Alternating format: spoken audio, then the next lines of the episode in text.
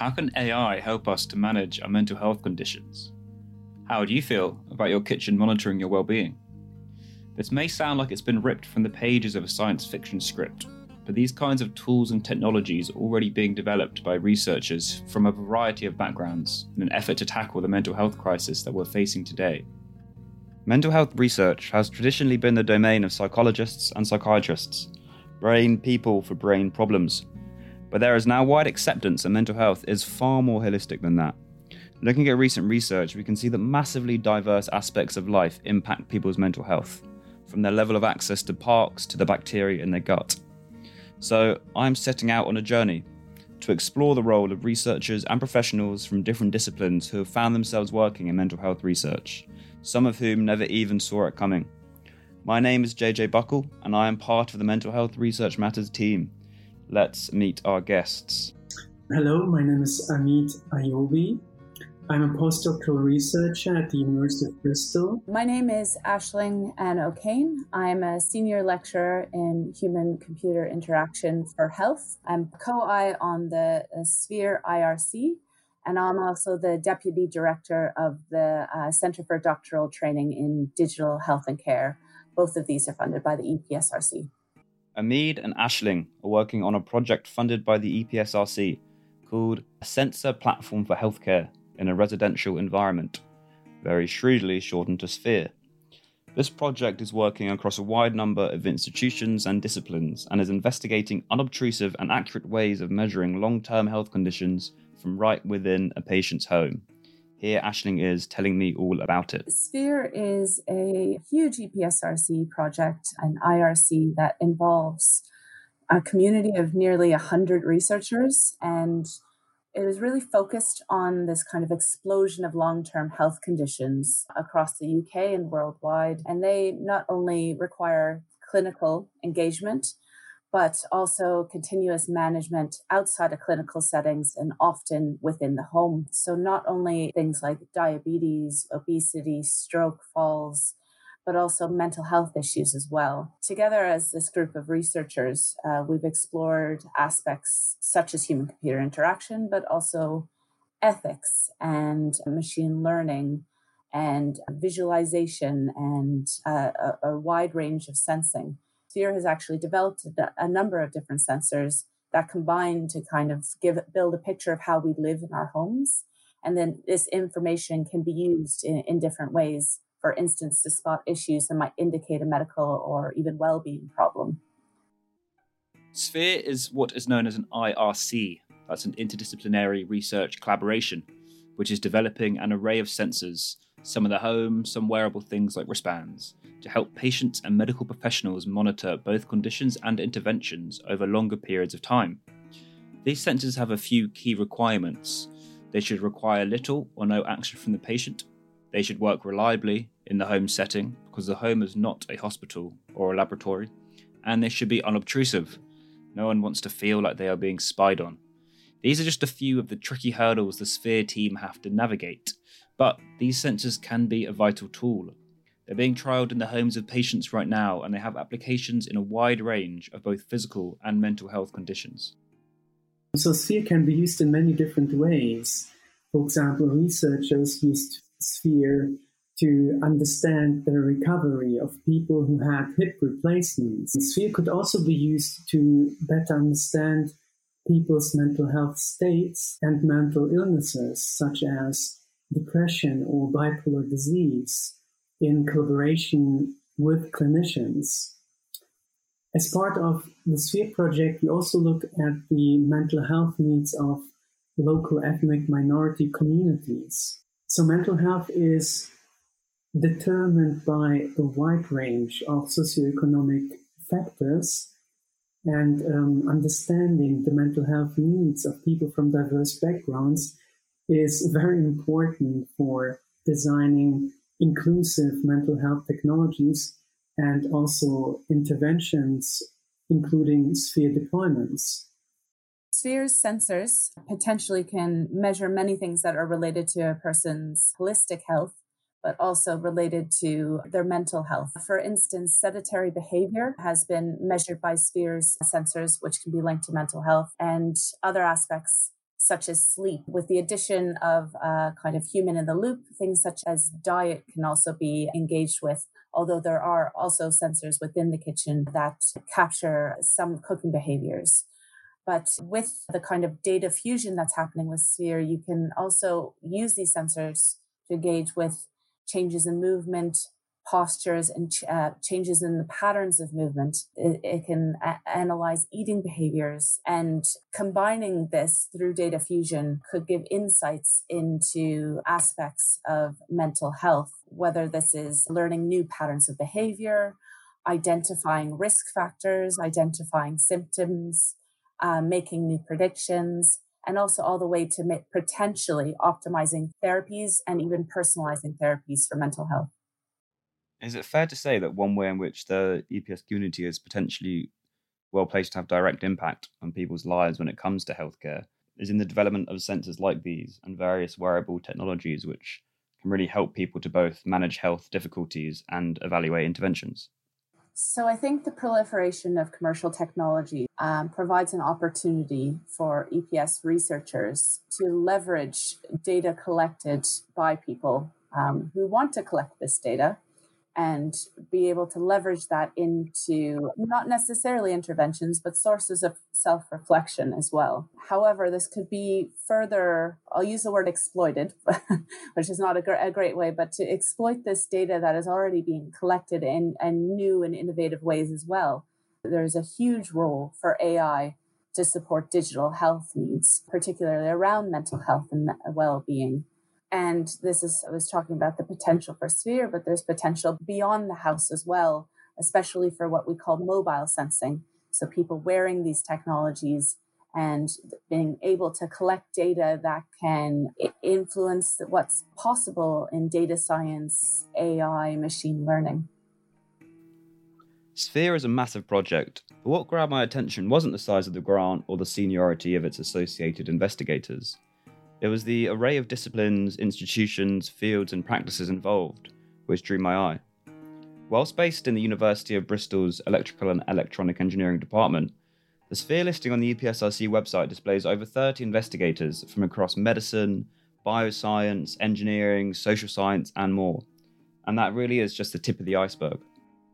So, Sphere has about 100 researchers attached to it. So, these are engineers working on machine learning algorithms, computer scientists looking at innovations in AI. We have designers engaging with the actual design and the interaction between people and the system. But we also are working with clinicians and a variety, considering the variety of potential uses of Sphere, and also social care professionals. Not only that, Sphere has gone out of its way to really engage the public in the design of the technologies from the very start of this project, however many years ago it was. I think it might be seven or eight years ago at this point. And there is still a strong public advisory committee that is uh, engaged uh, in the project and throughout the project that has really steered the vision of Sphere. And in order to make sure that is um, acceptable in people's homes, it solves real healthcare problems in cost effective ways and it generates knowledge that will change clinical practice and also engineering design practice as well. Yeah, um, I think collaborations are very important to successful research projects. And I think there's also much that we can learn from how industry practitioners collaborate, for example, as part of research and industry partnerships for example, working at the um, SAP Innovation Center, I collaborated with engineers, product managers, visual designers, and I think there are many, many transferable best practices that can inform, for example, research projects that could be run as startups and the other way around. How startups, for example, could learn more about how to use research methods. And this is something that I also observed as part of the machine learning for diabetes project, that was um, conducted in collaboration with a Quin, a startup that focuses on innovative technologies for people living with diabetes. Both of us are researchers within human computer interaction, which is a strange corner of computer science where the vast majority of people who work in human computer interaction aren't computer scientists. I myself, my background's in engineering, but what I do now is uh, apply methods from anthropology and the social sciences. There's many people that have worked with with backgrounds in developmental psychology, with humanities backgrounds, with philosophy backgrounds and whatnot.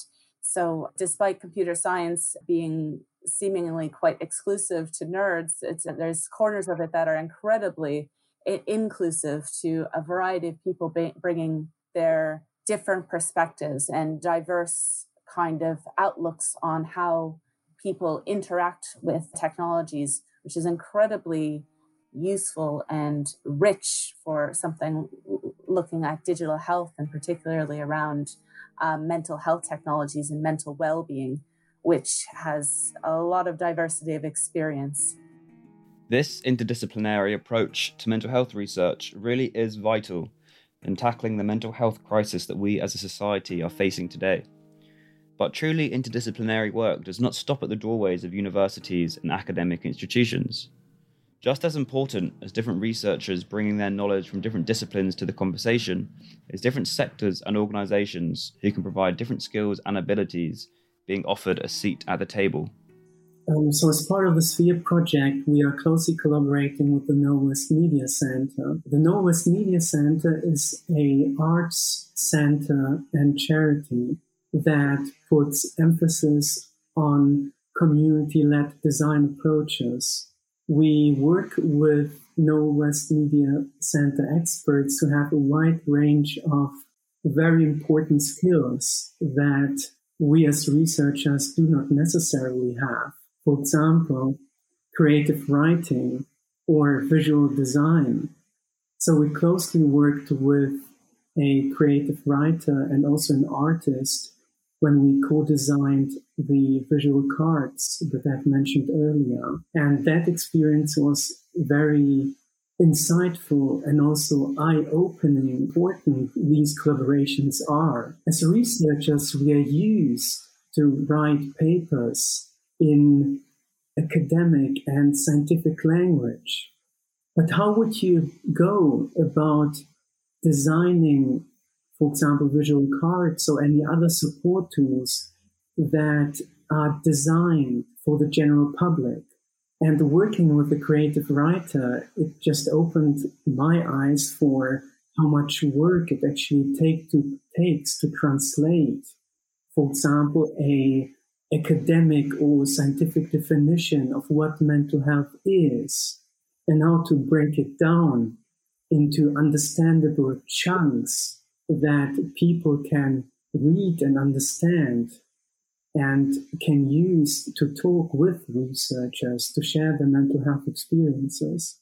By working with the Knowle West Media Centre, which is a trusted arts charity within Bristol, we were able to work with them to develop relationships with underserved communities that aren't traditionally involved in uh, this kind of technology research. And that by engaging with this charity with these skills, we're able to slowly gain trust of these communities as well in a way that isn't conducive to timelines and research projects, often, especially around computer science, where you were talking earlier about novelty and innovation. We try to work quite quickly. That's not how trust builds in, in communities that have been traditionally underserved, might not have a trusting relationship with the ivory tower in, in, in a city like Bristol. So that that that is where they they were able to lead to kind of select successful collaborations with these communities that will last beyond Sphere as well. We're looking to work further with these communities and help design research programs that directly support them, looking towards more participatory and u- user driven approaches to research it seems like what you're both saying effectively is that working kind of with various community groups and, and other academics has basically allowed you to do far more than you would have been able to do if you were just working kind of independently or, or as part of you know a computer science siloed project.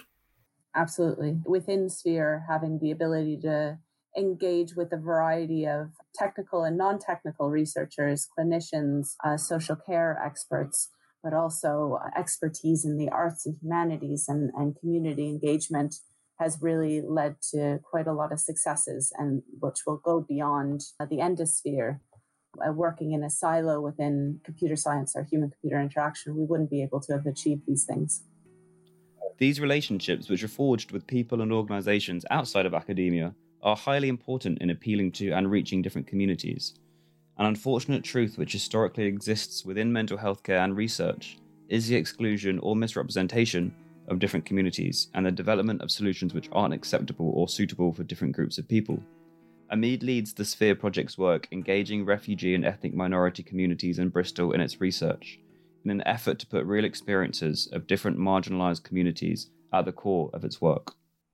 Yeah, so at this stage of the Sphere project, our, our objective is um, to develop partnerships with um, local ethnic minority communities to better understand people's mental health needs. So the questions that uh, we need to answer are, for example, what are people's perceptions of mental health?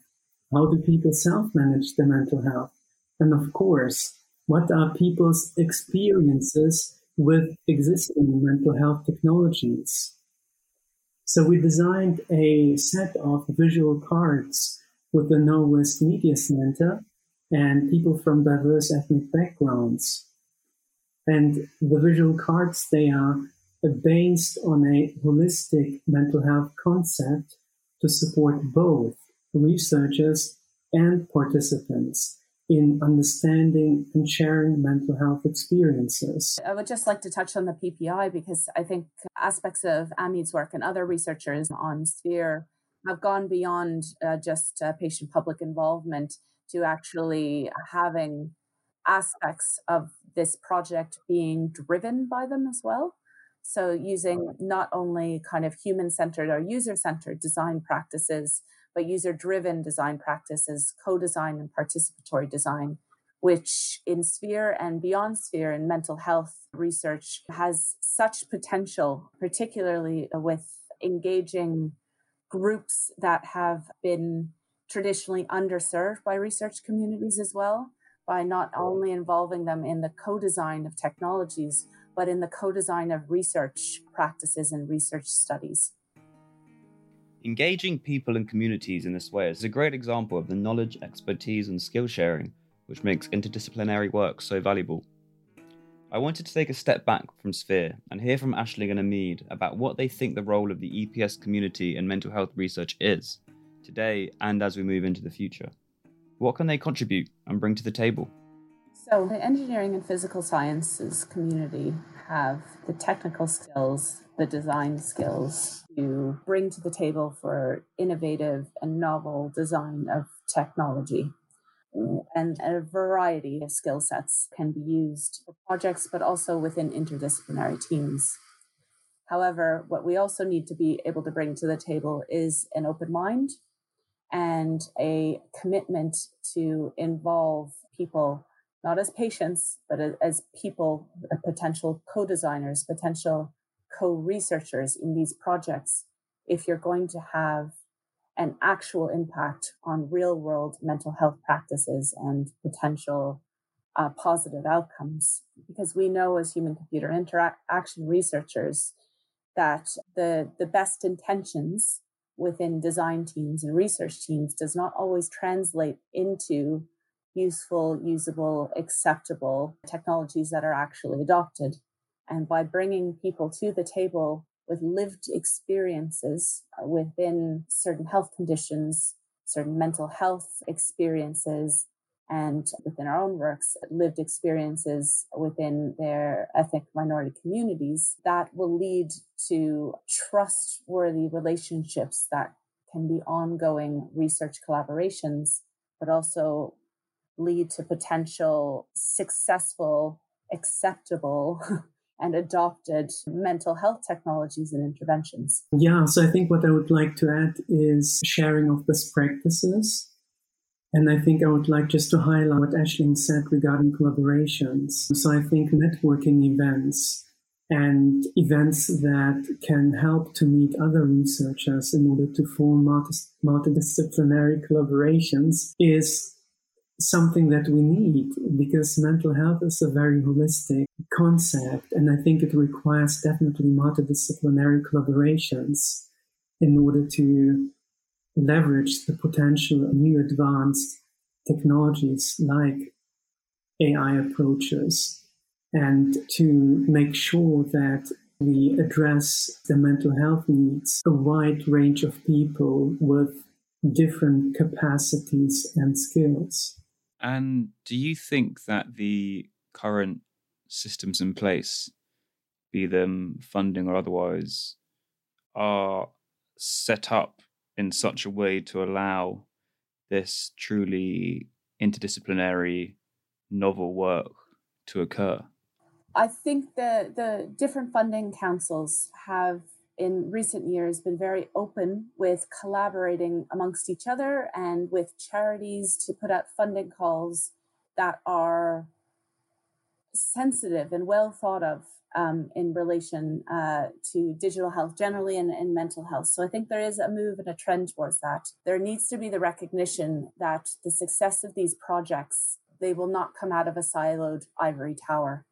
And it is very hard as researchers who hope to work directly with these communities in a way that gives equal voice then to come to a funding application. And it would be good to be able to give people a more equal voice, not only in the research practices, but also in, in, in the proposals as well. What would you say to a young data scientist or engineer or computer scientist who wanted to apply their knowledge skills in mental health research capacity but wasn't quite sure where to start. So, as part of the EPSRC CDT in digital health and care, we do have young data scientists coming in wide eyed with, with great ideas with regards to innovation.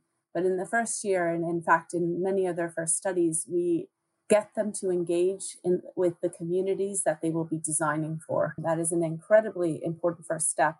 And that doesn't have to be the most time consuming um, exercise, although a lot of uh, research with human participants is. There are low costs with regards to time exercises that will potentially allow uh, people to gain a little bit more empathy for the people that they are designing for, including looking to the web because uh, there's a huge, rich source of our online health communities. Twitter is a huge source of online health communities and people sharing. Now, that's not ev- everyone's not sharing, but you get some sort, and that's a some sort of understanding of what's going on amongst those health communities, and that that I would say is a, a very good first step but also volunteering is a great use of time to engage with these communities and give back to those communities before you start asking them to participate in your own research. It gives it gives you a, a, network, it gives you the, the kind of terminology and the vocabulary that people use, and it gives you a sensitivity to the area. Yeah, looking also beyond the field of data science. So I think data science is uh, becoming more and more exciting if combined with other disciplines. For example, we can clearly see a direction towards human centered machine learning approaches and explainable AI. And these research trends, they highlight the importance of considering also ethical implications of data work and also to develop, to develop responsible data science methods. As we wrapped up our conversation, I wanted to understand why Amid and Aisling had decided to welcome projects with mental health applications. Out of all avenues they could explore, what are the reasons that they ended up where they are today? And why is it important? So, why does mental health research matter?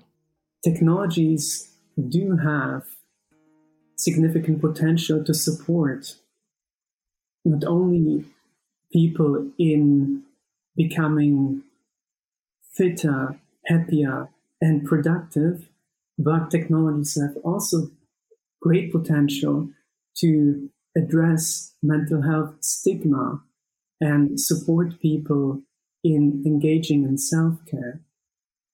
Like physical health, mental health is something that we all have. So, mental health research matters because it affects everyone. It is important for researchers not just to focus on mental illness, but also well being in their research as well, because that affects people's daily quality of life. And we all deserve to have a good sense of mental well being, and there's the potential for technology to support this and potentially impact in positive ways. So I think it's a noble pursuit to be pursuing mental health research in the EPS community. That's it for this episode. Thank you for listening, and thank you to Amida Aisling for talking to me as part of this series. Make sure to keep an eye on the Mental Health Research Matters website for future episodes on interdisciplinary work, as well as to stay up to date on activities from across the eight UKRI mental health networks. We hope to see you soon.